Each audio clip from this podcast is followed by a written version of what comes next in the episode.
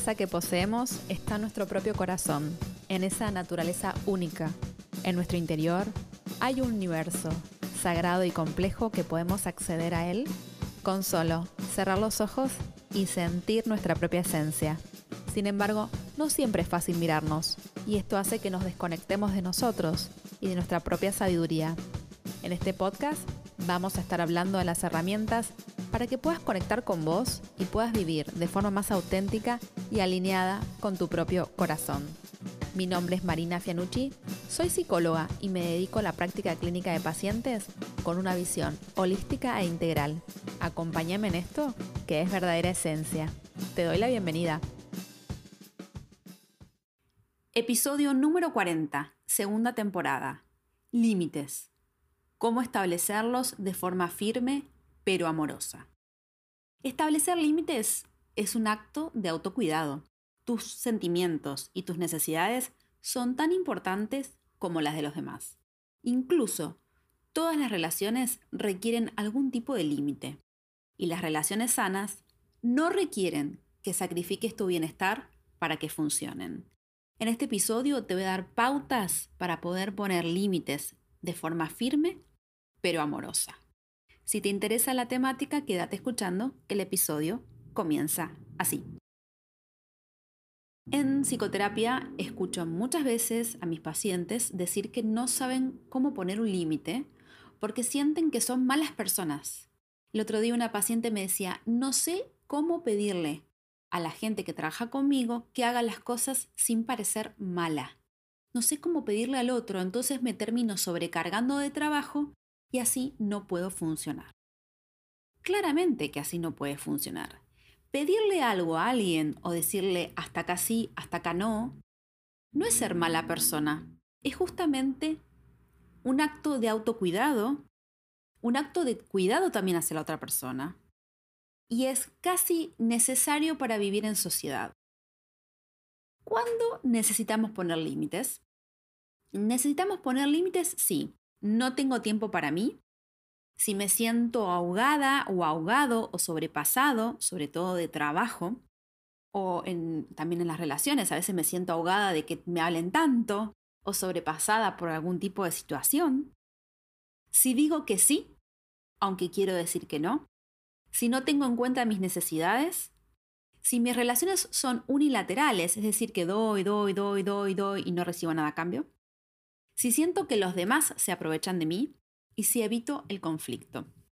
Muchas personas eh, justamente tienden a no poner límites para evitar un conflicto con el otro, con la otra, con el otro, cuando en realidad lo, lo que hacen es generarse un conflicto consigo mismo. Por eso es tan importante poner límites, porque si el conflicto no lo generas con un otro o con una otra, te lo terminas generando con vos, y eso es mucho peor. Los límites son una forma de autocuidado, indican un punto de referencia hasta donde se puede pasar y hasta donde no. Son esenciales para poder vivir en sociedad, sin embargo, muchas personas les cuesta poner límites. Por culpa, por vergüenza, por falta de asertividad, no los ponemos y justamente nos terminamos perjudicando. Y tiene muchas consecuencias a corto plazo en el bienestar psicoafectivo de las personas. Saber delimitarlos es un elemento indispensable para disfrutar de relaciones sanas y auténticas, sabiendo que la primera relación que tengo que cuidar es conmigo misma, conmigo mismo. Antes de poner un límite, pregúntate, ¿Por qué quiero poner este límite? ¿Con qué objetivo quiero poner el límite? ¿Este límite me representa como persona? ¿En qué me voy a beneficiar yo poniendo este límite? ¿Cuál es la mejor forma de comunicarlo para que sea saludable para mí y saludable para la otra persona? Son preguntas que son muy necesarias antes de poner el límite, ¿no es cierto? Como te decía, los límites generalmente indican un punto de referencia del cual no puede pasarse, marcan el fin de una superficie o de un cuerpo o la separación entre dos entidades. Esos son los límites físicos. Claramente delimitan hasta dónde se puede pasar y hasta, y dónde no. Y a mí me causa gracia porque a veces la gente ni respeta los límites físicos, sobre todo en el tránsito, en la calle, cuando hay una senda peatonal. Generalmente los autos o las bicicletas están sobre la senda peatonal cuando tienen que dejar esas rayas libres para que crucen las personas. En las ciclovías, los autos estacionan en las ciclovías donde está delimitado que no se puede estacionar.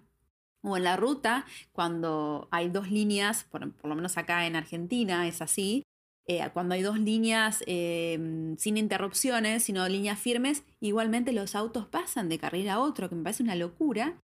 Imagínate con qué facilidad que las personas traspasan el límite físico, donde hay algo físico que se ve y te dicen no estacionar, no pasarse.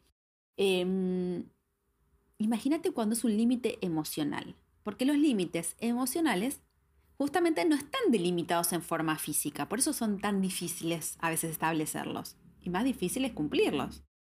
Los límites emocionales están íntimamente ligados con una relación, con la relación que tengas con vos o con los demás.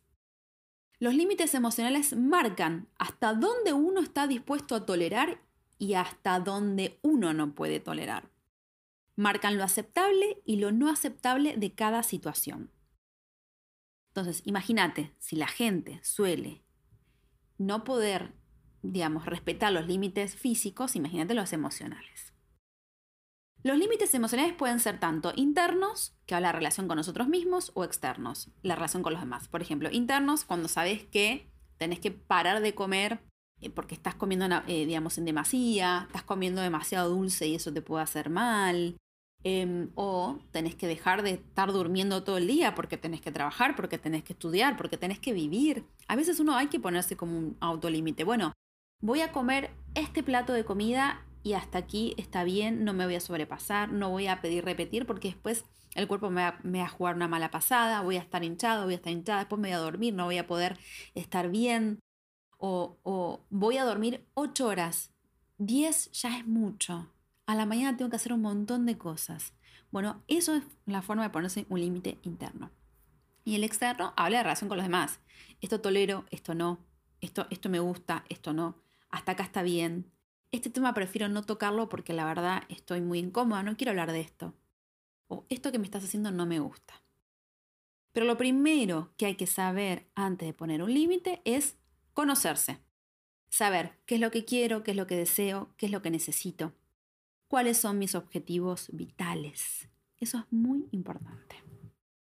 Si yo puedo determinar qué es lo que quiero, cuál es mi necesidad vital, qué es lo que tolero y qué es lo que no, va a ser mucho más fácil contestar las preguntas que te dije antes. ¿Por qué quiero poner este límite? ¿Con qué objetivo pongo este límite? ¿Este límite me representa como persona? ¿En qué medida me voy a beneficiar con este límite? Formas de poner límites. Por ejemplo, gracias por preocuparte, pero en estos momentos prefiero no hablar del tema. Cuando te empiezan a preguntar cosas que vos te sentís invadido o invadido, no tenés ganas de hablar. Fuera del horario de trabajo no respondo consultas. Uh, este límite yo creo que es el más difícil hoy por hoy.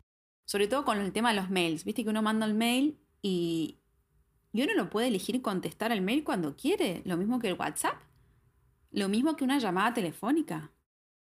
Yo lo escucho mucho en, en terapia, sobre todo mis pacientes que se dedican al área de salud, que a veces les cuesta poner un límite a sus pacientes o también escucho esto de la gente que trabaja en organizaciones, que les mandan mails fuera de hora, que lo pueden el mail lo pueden mandar cuando quieren. Pero yo decido cuándo contestar ese correo. No lo voy a contestar un sábado a la noche, porque el sábado a la noche no estoy trabajando, si ese no es mi horario de laboral, estipulado. Fuera del horario de trabajo no respondo consultas. Gracias por ofrecerme, pero en este momento no quiero más comida. Estaba todo muy rico pero estoy bien así.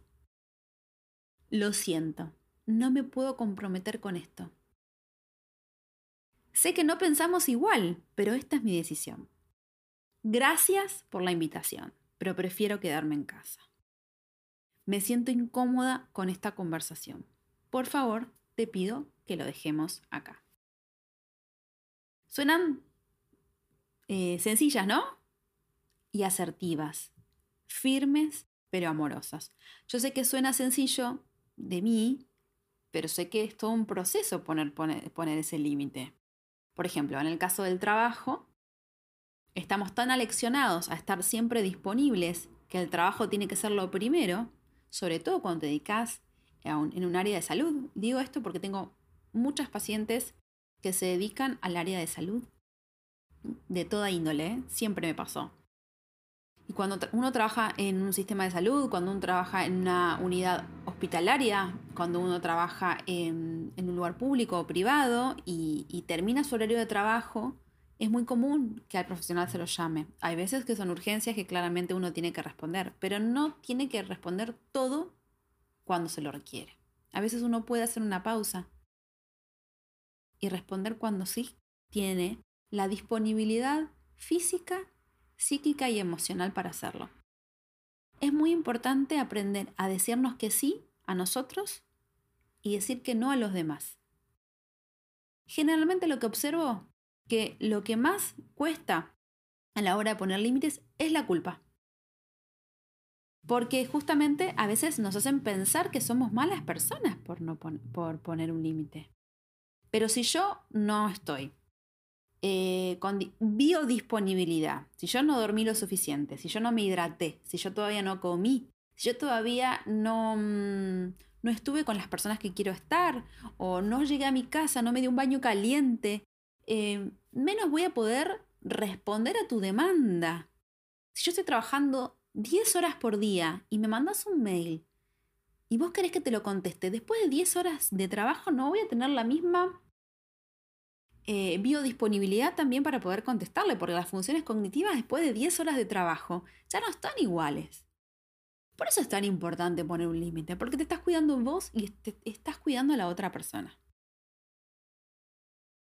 Es muy importante que vos puedas nutrirte, que puedas hidratarte, que puedas mantener tus necesidades fisiológicas y tus necesidades emocionales básicas para vivir y que las defiendas a toda costa. Nosotros identificamos cuando, seas, cuando las personas se pasan. ¿Cómo identificas cuando las personas o las situaciones nos pasan? Es muy importante que te sientas corporalmente. El cuerpo te da señales. Aprende a leer las señales corporales que te está mandando. Si estás hablando con alguien y empezás a sentir sudoración, sentís que, que el pecho es como que te sentís ahogado, ahogada, si te sentís incómodo, incómoda, bueno, quizás sea la hora de poner un límite. Lo importante es identificar lo que nos pasa, poder nombrarlo y poder atreverse a poner un límite.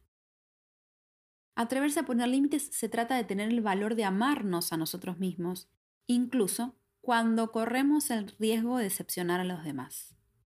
Por eso es muy importante que tengas en cuenta a quién no decepcionar, que es a vos mismo, a vos misma. Eh, el límite nos permite reclamar nuestro poder. Y es muy importante saber y conocer cuáles son nuestros no negociables, saber y conocer qué puedo negociar conmigo y con mi entorno, porque a veces también tenemos que, que negociar y poner límites es tomar las riendas, es decir que sí cuando quiero algo y decir que no cuando, quiero, cuando no quiero algo. Es decir, hasta acá. Es no dejarme llevar haciendo lo que los demás quieren por no crear un conflicto. Es no terminar haciendo la sugerencia de los demás por más que yo piense y sienta otra cosa. Es no dejar que invadan mi intimidad. Es no dar por hecho que cualquiera pueda opinar y exigir sobre mi espacio personal. Es distinguir lo que quiero hacer de lo que no quiero hacer. Es que cuando alguien me falta el respeto, poder ponerlo en su lugar. Sobre todo cuando a veces eh, nos faltan el respeto personas que están en otra posición de poder, puede ser jefes, jefas, profesoras, profesores, tutoras, padres, etc. Es decir, no quiero. Y límites es encuadrar. Y los psicólogos, las psicólogas y los psicólogos generalmente hacemos bastante esto del encuadre, ¿no? Eh, la sesión dura tanto cantidad de minutos, tiene un inicio, un desarrollo y un final. Hay un momento para cerrar las cosas, un momento para justamente, como yo siempre hago, es dar un mensaje, cuando eh, o doy una reflexión final acerca de lo que hablamos, porque pongo un límite, porque después tengo que seguir viendo a otras personas. Em, una forma también de ponernos límites es cuando nos, está ganando la ansiedad y estamos pensando todo el tiempo también. Eh, si escuchaste mi episodio de claves para calmar tu cabeza, también es una forma de ponerte límites. Entonces, es muy importante no dejar que el otro o la otra o el otro haga uso de mi tiempo, mis recursos y mi vida cuando quiere y como quiera.